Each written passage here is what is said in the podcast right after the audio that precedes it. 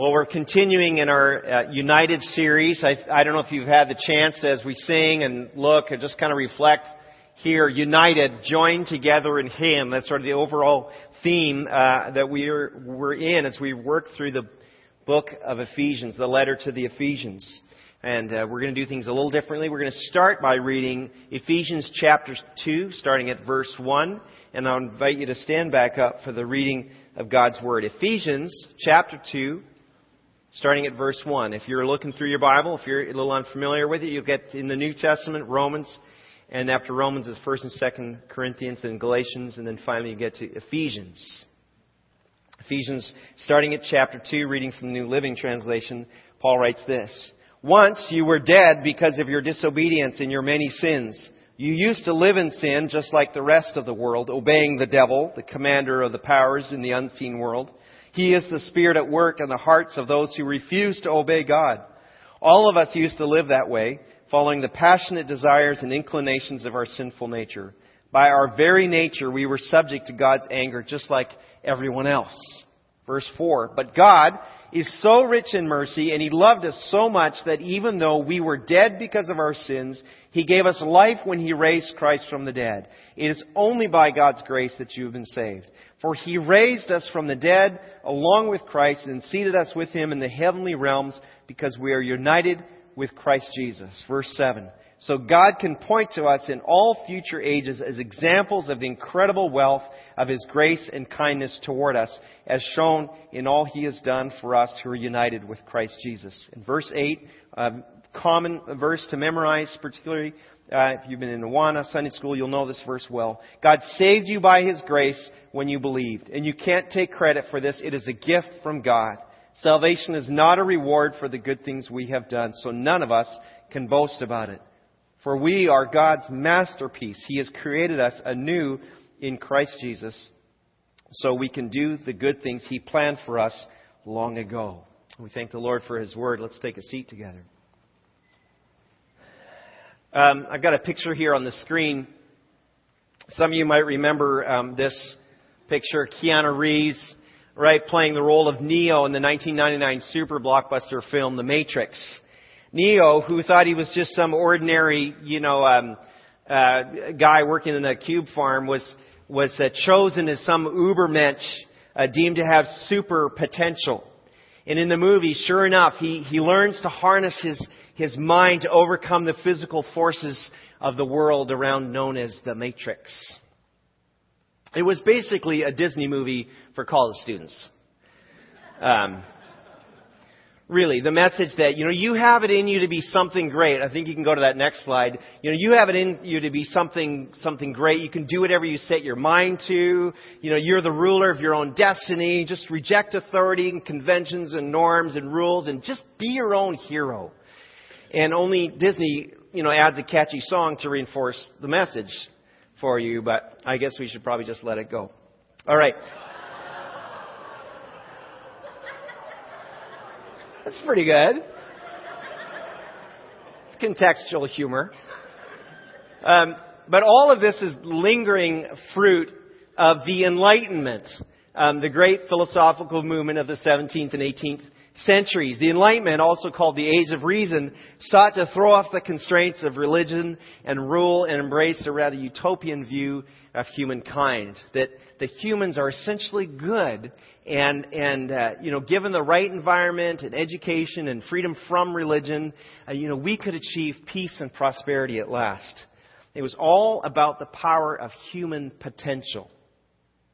And the Enlightenment fundamentally sought to reject biblical faith and replace it with human reason. Uh, in fact, a number of those philosophers were religious people. It wasn't that they were rejecting uh, religion per se, but they were rejecting faith and in God and rather faith in the self. But you know what? It failed.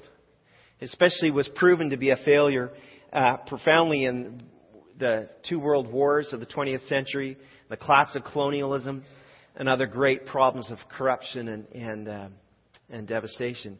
And it failed for this one basic reason that we, we just read about in verses 1 through 3, and that's this. We're worse off than we think. We are worse off than we think. due to our sin and our, our you know, human nature. You saw it there in verses 1, 2, and 3. You know, once you were dead because of your disobedience and your many sins, you used to live in sin just like the rest of the world, obeying the devil. You see, when you read Scripture, it's really helpful to keep in mind the original uh, audience. So this letter of the, written to the Ephesians was written to uh, these Christians who had come out of pagan worship, out of magic, sorcery, and witchcraft. Um, paganism and witchcraft almost always include some perverted sexual practices. They had been really sinful people. But without Christ, you and I are too. Might not look the same, but we are. It's easy to point to others and say, well, at least I'm not as bad as so and so. But so and so is not the standard. God is the standard. God's perfection is the standard, and we all fall short of it. In the natural, we're given to sin. Verse 3, you know, calls it the passionate desires and inclinations of our sinful nature. Or if you're reading the, the ESV uh, translation, it puts it a little more simply. It says, the desires of the body and the mind. That's what we're given to. That's, that's our inclination. The desires of the body and the mind.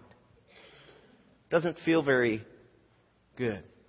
I mean, it's surprising what we'll do, isn't it? When, you know, when pushed up against the wall, when, when in a bit of a crisis, we, we find that the sin nature wants to rise up. It's just crazy. Maybe you tell, you know, little lies to, to cover your tracks, or you lose your temper, or you, you know, you blow your money, or you turn to alcohol, or you escape into, you know, erotic novels. Something. Whatever we turn to in our stress, that's our idol. That's our place of worship. We're sinners by default. We're worse off than we care to admit. Now, in spite of how that feels, we do have some good news. You can see it in verse 4. Verse 4, chapter 2 says, But God is so rich in mercy, and He loved us so much. It's these two little words, but God. But God. There's us, but God. Everything hinges on those two little words. He's rich in mercy, it says. Remember, mercy is, is when you're spared what you really should get, right? And he's loving. Love is, you know, love is, is laying down, making a sacrifice for the benefit of another. If you love someone, you make personal sacrifices for their well-being, for their benefit. That's what God did for you. Verse 5 carries on, right? Um, even though we were dead because of our sins, He gave us life when He raised Christ from the dead. God made you alive in Christ even though sin made you dead because you trusted His grace. Grace is, is the other side of mercy. Grace receiving what you don't deserve. It's the unearned, unmerited favor of God. You see, sin has the effect of death. It kills you. Elsewhere in Scripture, it, it's put this way in James chapter 1. It goes this way Temptation comes from our own desires which entice us and drag us away, and these desires give birth to sinful actions, and when sin is allowed to grow, it gives birth to death. When sin's allowed to grow, it gives birth to death. It has a bad ending. I think it's Ravi Zacharias is credited with saying, Sin will take you further than you want to go, keep you longer than you want to stay, and cost you more than you want to pay. Sin keeps your life from producing the good fruit that God wants to produce in you. Sin makes you fruitless in your life. But God. Amazing good news. God reached to you and me. We were unable to reach to Him, but God reached to you and to me in Christ. Now, maybe you were raised to believe uh, that God is out to get you. This is the kind of home you grew, grew up in, that God's just kind of waiting for you to mess up so he can punish you. And, you know, he's recording all your misdeeds, so one day he's just going to broadcast them all up in a big screen in front of everybody and just shame you. Um, I remember as a kid reading a, a, a tract, a chick tract like that. Terrifying. And uh, you know what? You've been misled. You've been misled if that's what you believe. Um, God's promise writ from in Jeremiah and it's repeated in Hebrews goes this way I will forgive their wickedness and I will never again remember their sins. I would like you to read that with me. Ready? I will forgive their wickedness and I will never again remember their sins. That's the good news. That's the good news. God is eager to enact His mercy and His love. And then it gets better. See, God doesn't just show mercy and extend forgiveness and then walk away. It's not like those times, you know, you pass a homeless person on the street and you give her a dollar and you carry on. You, you go on your merry way. That's not what God does. He picks you up and He adopts you into His family. He takes you home, makes you one of His own, gives you an inheritance, makes you fully in the will. Verse 6 goes on to say, For He raised us from the dead along with Christ.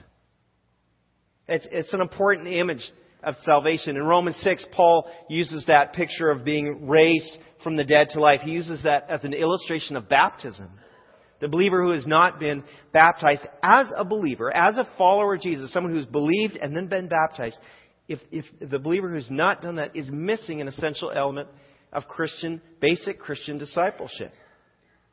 A baptism affirms that you have been raised to new life in Christ by your faith in Him.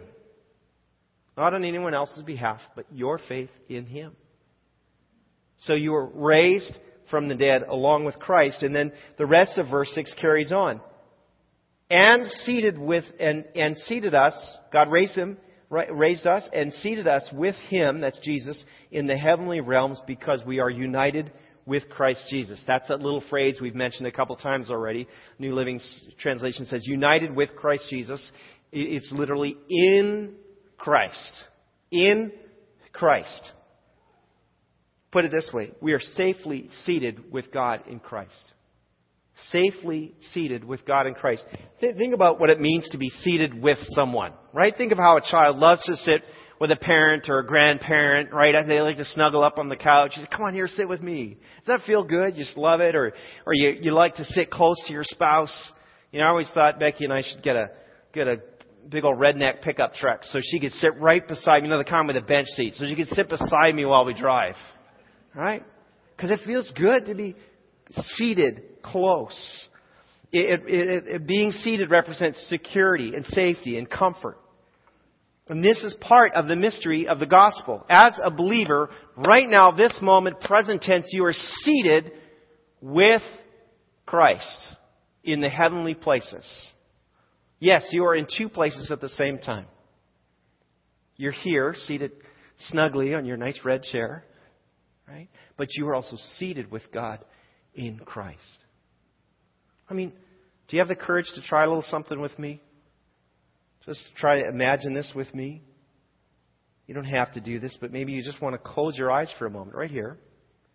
And just imagine this, this picture. Christ Jesus, as we've already seen earlier, is seated at the place of authority at the Father's right hand.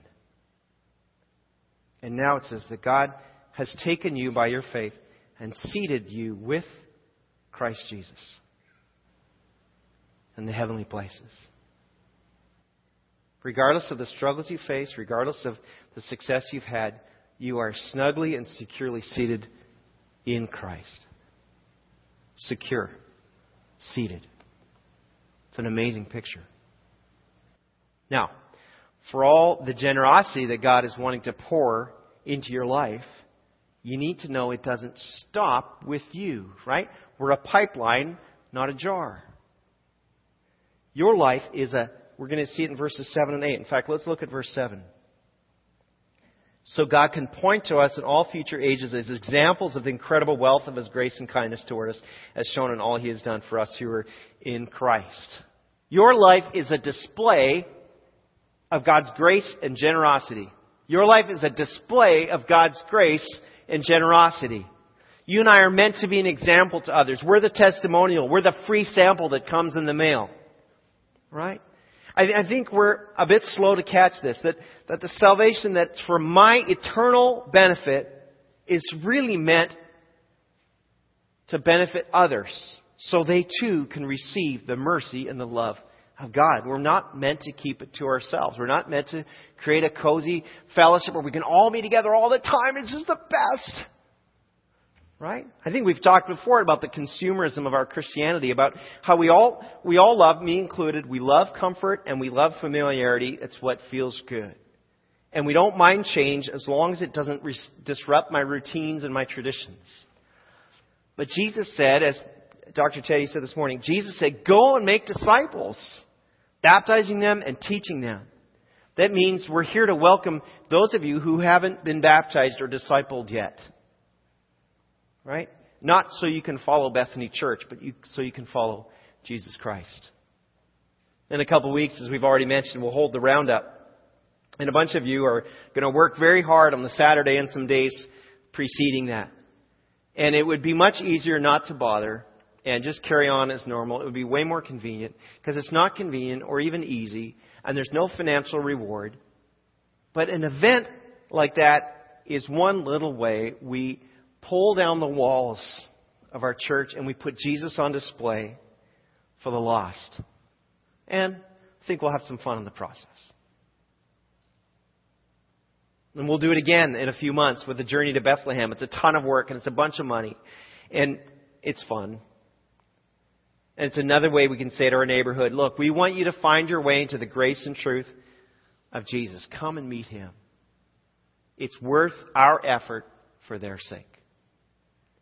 And as a church, and certainly as an, as an individual, my life and your life is a display. We're on display to show God's grace and kindness. In the classroom, in the office, right, in the workplace, in the grocery store, on Facebook, in the restaurant, wherever it is, you are on display. And do you know why? It's because God saved you by His free gift of grace when you believed. You can't take credit for it. It's a gift from God. If you've received that gift, let me ask you this are you living your life on display to show God's rich kindness? And then there's a couple more verses in this little passage, verses 9 and 10. Salvation is not a reward for the good things we have done. None of us can boast about it. We are God's masterpiece. He has created us anew in Christ Jesus so we can do the good things He planned long ago for us to do. I'll put it this way. We're saved not, we're saved for good works, not by good works. We're saved for good works, not by good works. Notice the word order here, right? You are God's masterpiece, right? That's a word that can be translated workmanship or artwork or creation to kind of creative work right? Made new in Christ so that you can do His good works. Your status as a, as a, as God's new creation comes first, resulting in the good works He's prepared for you to do. He knows you perfectly, and so He has perfectly selected good things for you to do. Not to be saved, but because you are saved because you are saved. Sometimes I, I'm just, my heart breaks for occasionally I meet somebody who's, who's not a believer and they're trying so hard to do good things and, and it doesn't have the purpose that, that it does when you're doing it for the Lord.